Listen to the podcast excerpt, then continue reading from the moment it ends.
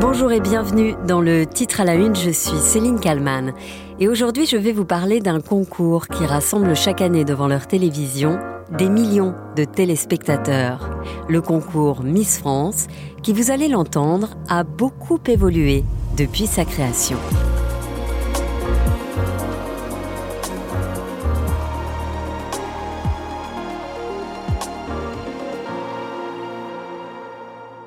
Miss France, ce samedi 17 décembre 2022.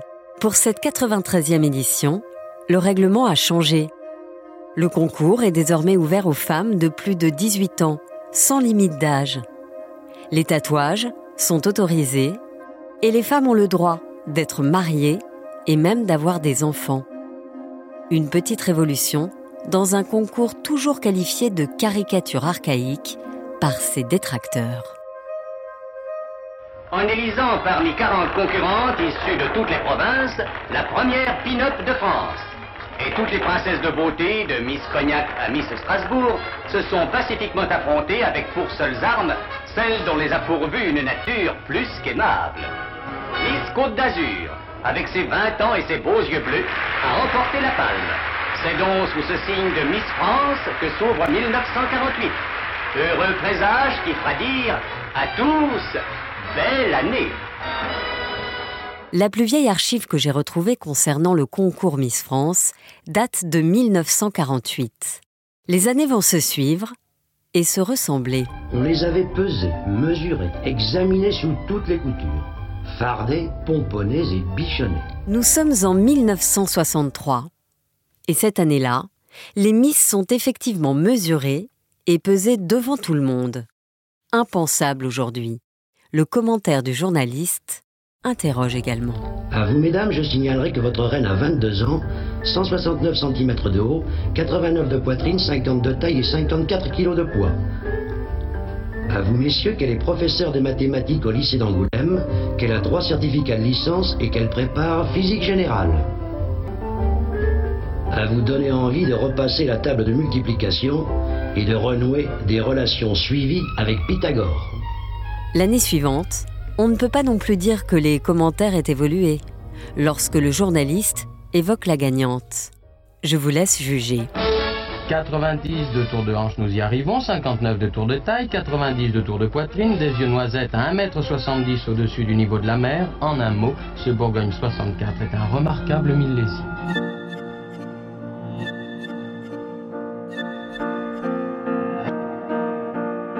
Comparer la femme à un bon vin millésimé. Voilà où nous en sommes en 1964, il n'y a pas 60 ans.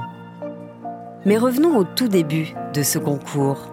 C'est en 1920 qu'est couronnée la première reine de beauté en France. Elle s'appelle Agnès Souret. Elle est originaire du Pays basque. À cette époque, le titre Miss France n'existe pas encore. On parle là de la plus belle femme de France. Les années passent, les élections se succèdent et les commentaires laissent sans voix. 90 63 92 n'est pas son numéro de téléphone, mais les chiffres de ses mensurations. À l'époque, le concours n'est pas encore retransmis en direct à la télévision. Mais une femme est déjà aux commandes. Geneviève de Fontenay, en 1970, est interrogée par une journaliste sur la tenue des Miss. Elles vont défiler tout à l'heure en robe longue. J'ai constaté qu'il y avait très peu de pantalons du soir. Est-ce que vous pensez que la robe longue est préférable? Je crois, oui, bien sûr, que je n'ai absolument rien contre le pantalon du soir, mais je pense que d'elles-mêmes, ces jeunes filles, qui viennent d'ailleurs la plupart de milieux ruraux ou de la France, ne sont pas encore habituées aux pantalons et elles préfèrent être dans une robe longue. En 1985, vous allez l'entendre, le discours tente d'évoluer. Il y a de l'idée, mais on est encore loin, très loin du compte, sur la considération de la femme. Alors on ne donne plus les mensurations, ça me semble tout à fait sympathique. On voit que vous êtes de fort jolies filles. Et tout à l'heure, les pompiers de Paris, qui ont l'habitude euh, de sauver des vies humaines, disaient que vous n'avez aucun souci à vous faire. Si jamais vous aviez un petit malaise, ils étaient là. Ils se seraient précipités avec le cœur et la noblesse qui les caractérisent. L'année d'après, pour la première fois, le concours est retransmis à la télévision.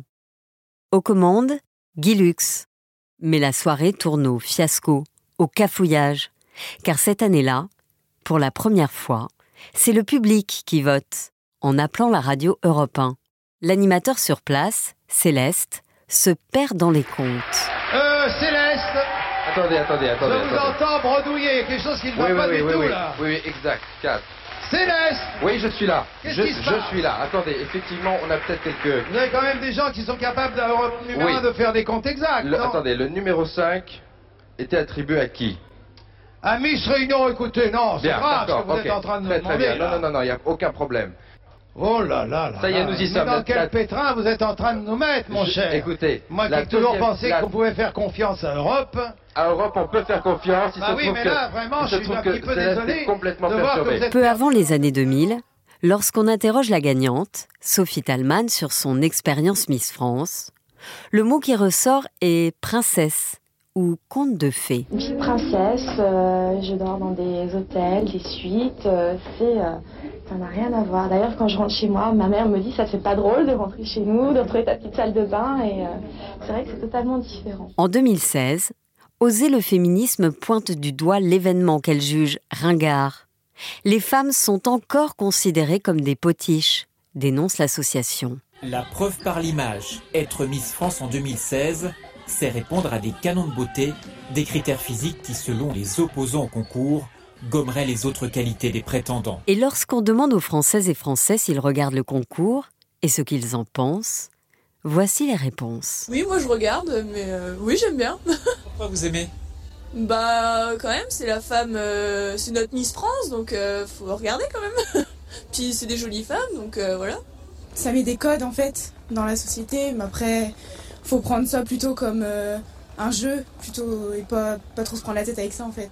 La production de son côté contre-attaque et communique, notamment sur les tests de culture générale que doivent passer les prétendantes? La sélection des finalistes est en cours sur l'île de la Réunion. Les prétendantes à la succession d'Iris Mitnar ont dû se soumettre à un test de culture générale et à moins de 12 sur 20, l'élimination est automatique. Les candidates ont 20 minutes pour répondre aux 40 questions du fameux QCM. L'ambiance est studieuse, le football, les Oscars 2016, les ministres français ou le Brexit. Les Miss doivent être au point dans tous les domaines. Aujourd'hui encore, les stéréotypes ont la dent dure. Écoutez Amandine Petit, Miss France 2021. Effectivement, euh, demain, si on me met une robe rose et qu'on me fait une coiffure de princesse, on va tout de suite m'assimiler à la Barbie. Et, c'est déjà ressorti. hein. Et j'ai vu un article qui disait euh, Miss France ne veut pas être une Barbie. Mais c'est vrai que dans la tête des gens, à partir du moment où on est blonde aux yeux bleus et grande, eh bien, on est un peu une Barbie. Alors, euh, j'ai aussi lu Elle a un franc-parler, donc du coup, je pense que ce sera pas une Barbie. Alors, apparemment, euh, la Barbie ne doit pas avoir un franc-parler. Donc, effectivement, si en faisant ça, j'arrive à casser les codes et à montrer que je n'en suis pas une, Mais les commentaires des journalistes sont loin, heureusement, de ceux entendus il y a 60 ans. On ne parle plus vraiment de beauté, ni de taille ou de charme, mais de valeur. Miss France 2022 veut représenter les Françaises libres, engagées et fières d'être féministes. Elle aura toute l'année qui vient pour porter bien haut ses valeurs.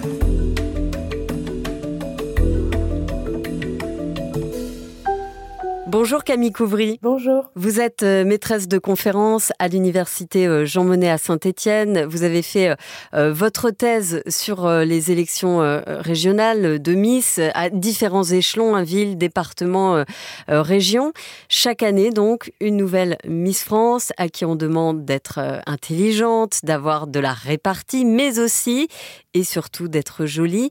Est-ce que vous diriez que rien n'a changé en 100 ans? En 100 ans, euh, on peut pas dire que rien n'est changé dans le sens où les critères ont tout de même évolué, les manières de d'organiser aussi les cérémonies euh, et les critères ont évolué avec euh, une proportion plus ou moins grande accordée euh, à certains aspects. Après, ce qu'on peut dire, c'est que les principes restent les mêmes. La forme change, mais le fond reste un petit peu similaire. C'est ça. Et puis alors en France, on, on continue de défiler en, en maillot de bain. Il y a quand même quelques règles qui ont changé. Euh, le tatouage, c'est désormais OK.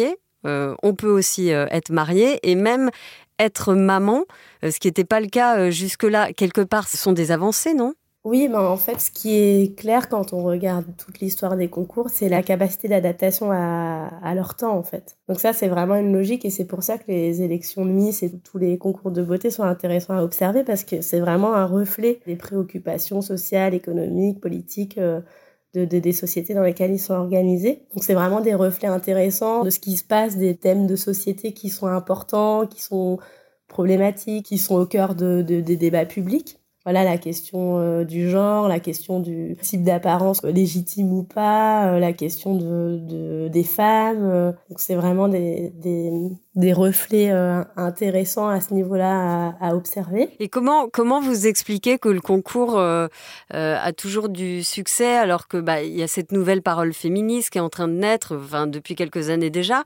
Comment est-ce qu'on peut encore avoir envie de devenir Miss? Une des raisons qui peut être invoquée, c'est la manière déjà dont euh, se structure l'offre euh, médiatique en France. C'est-à-dire que le soir où on a la diffusion des élections de Miss, jusqu'à peu en tout cas par rapport à d'autres pays, euh, nous avions encore en France une concurrence assez, assez peu importante. donc il y a aussi des effets voilà, d'offres médiatiques, la possibilité de regarder autre chose en fait par rapport à quelle est l'offre euh, concurrente qui fait que euh, les gens vont pouvoir vont avoir vouloir ou pouvoir ou non se tourner vers un autre programme par rapport euh, notamment aux États-Unis où depuis très longtemps le nombre de téléspectateurs pour Miss America avait chuté depuis euh, l'explosion de l'offre médiatique. En France, on, a un petit peu moins euh, une offre qui était un petit peu moins diversifiée, mais je pense que ça commence quand même à, changer. Après, il y a des femmes qui se présentent et qui vont dire, bah pour moi, c'est un cheminement très personnel et, et quelque part, c'est une démarche de prise de pouvoir. Oui, donc voilà. Ensuite, il y a à la fois du côté des candidates. Une logique souvent, effectivement, qui peut être considérée comme une forme de, de pouvoir d'action, d'affirmation de soi. C'est souvent ce qui est rapporté, en fait, qui passe souvent par euh, le, le, désir d'acquérir plus de confiance en soi, une capacité à interagir avec les autres, à parler sur scène, euh, à voilà à prendre de l'aplomb euh, et c'est effectivement, ça s'inscrit dans un cheminement, ou en tout cas, c'est la mise en récit qui, qui ressort euh, souvent. Et c'est rendu possible par des logiques, notamment à l'échelon local, qui font que les jeunes femmes arrivent par des intermédiaires et qu'il y a une chaîne euh, d'interconnaissance qui fait que voilà elles vont être élues puis ensuite se présenter à un concours départemental puis régional et national mais néanmoins on a en général quand même des, des personnes en fait dans l'entourage qui vont euh, encourager aussi cette euh, démarche. Donc ça, c'est un premier point qui, euh, qui participe aussi à cette construction de représentation des concours comme une possibilité de gagner en confiance, de s'affirmer davantage, de gagner en féminité et de, de, voilà de cultiver un certain nombre de ressources euh, corporelle, esthétique aussi. Euh, et puis en même temps, effectivement, du côté des téléspectateurs, on a a priori, et ça c'est assez dur à expliquer, mais en France, un public qui reste euh, étrangement assez réceptif à cet événement. Alors effectivement, on a pourtant une, une, influence des idées féministes qui est quand même assez manifeste, mais qui vraisemblablement ne se ne sait pas euh, complètement enfin peut-être que voilà certains certains points des idées féministes n'ont pas été non plus diffusés euh, ou alors sont réappropriés d'une certaine manière et en tout cas se voilà se diffusent mais en étant transformés aussi euh, au point de pas de, devenir incompatible avec l'idée d'un concours de beauté. Oui parce que d'un côté il y a ce discours laisser les femmes faire ce qu'elles veulent et puis de l'autre finalement non bah peut-être pas en maillot de bain mais après tout, euh, je veux dire, les prétendantes, si elles ont envie de défiler en maillot de bain, elles défilent en maillot de bain. Ce que je peux vous dire, c'est que j'ai à l'échelon local, il peut y avoir, ça a pu exister dans des concours que moi j'avais rencontrés lors de ma thèse, que les organisations se posent la question et qu'il euh, y ait des, aussi des types de maillots de bain, enfin voilà, qu'il y ait des décisions qui soient prises de ne pas faire de défilé en maillot de bain ou d'adapter les les maillots de bain, euh, que les participantes aient la possibilité euh, de, de, choisir un maillot de bain qui leur convienne davantage. Pour le dire rapidement, entre le deux pièces ou le une pièce, par exemple. Dernière question, est-ce qu'on est sait d'où viennent les candidats, je veux dire leurs origines sociales Est-ce qu'il y a un profil général de, des femmes qui se présentent à ces concours de Miss? Euh, Alors moi, au moment où j'avais fait mon travail, ce qui ressortait, euh, c'est que euh, les participantes étaient plutôt d'origine sociale euh, plutôt modeste, avec quand même des variations, sans faire partie des, fractions les plus vulnérables, classe populaire inférieure, supérieure, voire petite bourgeoisie. Et en même temps, évidemment, quand on regarde le panorama des candidates au niveau national et des Miss France, c'est un petit peu tronqué aussi parce que la logique de la sélection est plutôt à l'avantage des jeunes femmes qui viennent d'un milieu un peu plus privilégié parmi l'ensemble des, des, participantes, pas toujours, mais euh, un petit peu, ce qui fait que globalement, quand même, les, les jeunes filles qui sont un petit peu plus avantagées euh, culturellement, socialement, vont avoir tendance à gravir un peu plus les échelons. Oui, c'est pas très représentatif, euh, c'est pas très représentatif au final. Quoi. Hum, je dirais pas ça non plus, dans le sens où, par contre, c'est vraiment un modèle. Donc ça fonctionne, euh, c'est pas représentatif, mais le modèle, lui, euh, en tant que modèle d'identification, ça, ça fonctionne. Merci Camille Couvry euh, d'avoir répondu à mes questions pour le titre à la une. Merci à Yves Pulici pour le montage de cet épisode. N'oubliez pas de le commenter et de le partager autour de vous. Vous pouvez mettre 5 étoiles sur toutes les plateformes de podcast. Je vous dis à bientôt pour un nouveau titre à la une.